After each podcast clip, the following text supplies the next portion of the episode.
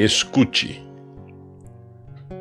O que as pessoas mais desejam é alguém que as escute de maneira calma e tranquila, em silêncio, sem dar conselhos, sem que digam: se eu fosse você. A gente ama não é a pessoa que fala bonito, é a pessoa que escuta bonito. A fala só é bonita quando ela nasce de uma longa e silenciosa escuta. É na escuta que o amor começa, e é na não escuta que ele termina. Não aprendi isso nos livros. Aprendi prestando atenção.